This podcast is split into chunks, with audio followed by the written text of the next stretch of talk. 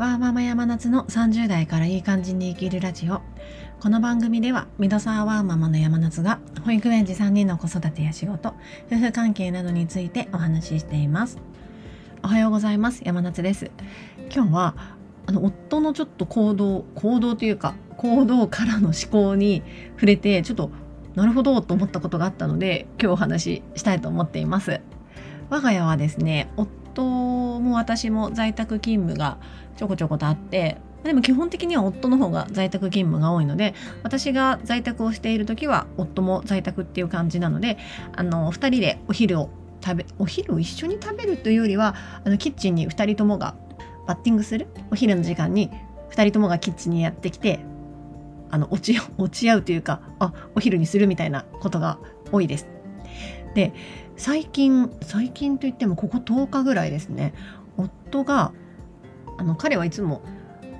お昼の前にスーパーに買い出しに行って自分の昼食の材料を買ってくるみたいな感じで我が家はもうそれぞれ自分の食べたいものを自分が買ってくるっていうスタイルなんですけどもその買い物の時に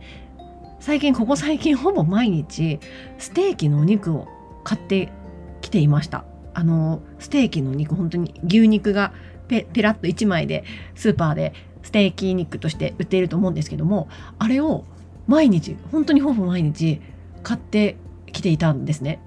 で私夫はそんなに牛肉が好きっていうわけでもないですしこれまでそんな風にあのステーキを買ってくるところをほぼ見たことがなかったのでまあ好きではあるんですけどねあのステーキのステーキが嫌いってわけではないんですけどもそんな特にすごく好んで食べるみたいなタイプでもなかったのでおかおかしいなというかなんでだろうと思ってさすがに10日ぐらい連続で10回ぐらい連続で見たのでいやなんでさそんなにステーキばっかり買ってくるのっていうふうに聞きました。そしたらですねもともとステーキは結構好きな方だったと。ただ普通の鶏肉とかに比べたらステーキの方がまあそこそこ値段はするのでいつも食べていなかった。たなんだけども今自分が30代、まあ、後半あのほぼ同い年なので後半になって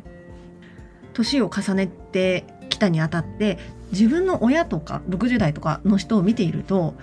お肉とかが胃もたれしてしまってそんなに食べれないそこまで美味しいとも思わないみたいに言ってる姿を見た時にあ自分今ステーキが少し高いからって我慢しているけれどこの油が霜降りとかの油が乗ったステーキのことを美味しいなと思いながら食べられる期間っていうのは人生の中でももしかしたら結構限られているんじゃないかと思った。そうなんですね。だから今すごく美味しいっていう感じている感じることができる30代のうちにたくさん思う存分食べておこうと思って最近毎日いい肉見つけると買ってくるんだよねっていう話をしていました。なるほどなってまあ極端だなと思ったんですけども確かに私も自分の親とかを見ているとそこまでやっぱり食事の量が食べられないあと脂っこいものとかはそんなに昔に比べたら美味しいとも思わないしそんなに食べられないっていうふうに言ってる姿を思い出したんですよね。なのでやっぱりその人生ってすごく今100年時代って言われていてすごく長いんですけれどもその時にできることっていうのは限られてるんだなっていうことを改めて感じました。10代の時にできることは10代の時にしかできないし20代の時は20代30代の時は30代40代の時は40代っていうふうにやっぱりその年齢でしか年齢は記号でしかないっていうのももちろん一理あるとは思うんですけどもとはいえ体力とか、まあ、気力とか食欲とかもそうですけどそのに年齢に応じてできることできないこと楽しいと思えることそうでないことっていうのが、まあ、お肉はただの一例ではあるんですけどもそういうふうに年齢に応じて変わってくるんだなってことをその話を聞いて、まあ、確かにそうだなと思いました。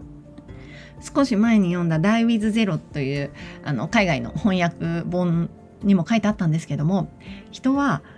将来のことを心配しやすい生き物で今というよりも常に将来とかのことに目を向けて過ごしてしまう。だから老後が心配だなと思ってお金を貯めている人が統計的に見てもすごく多い。だけど実際のところそんなにお金をみんな使わずに死んでいく。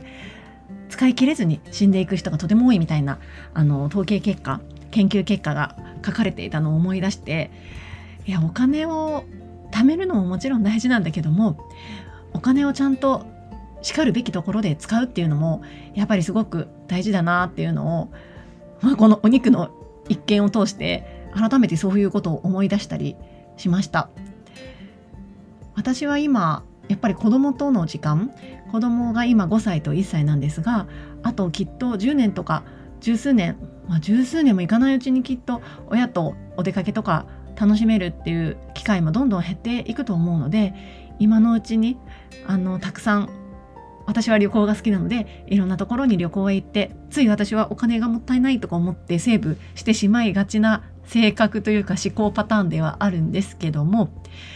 今しかできないっていうところをあの常に意識してちょっとたくさん旅行とかに行けたらいいなと思っています。というか改めてそう思いました。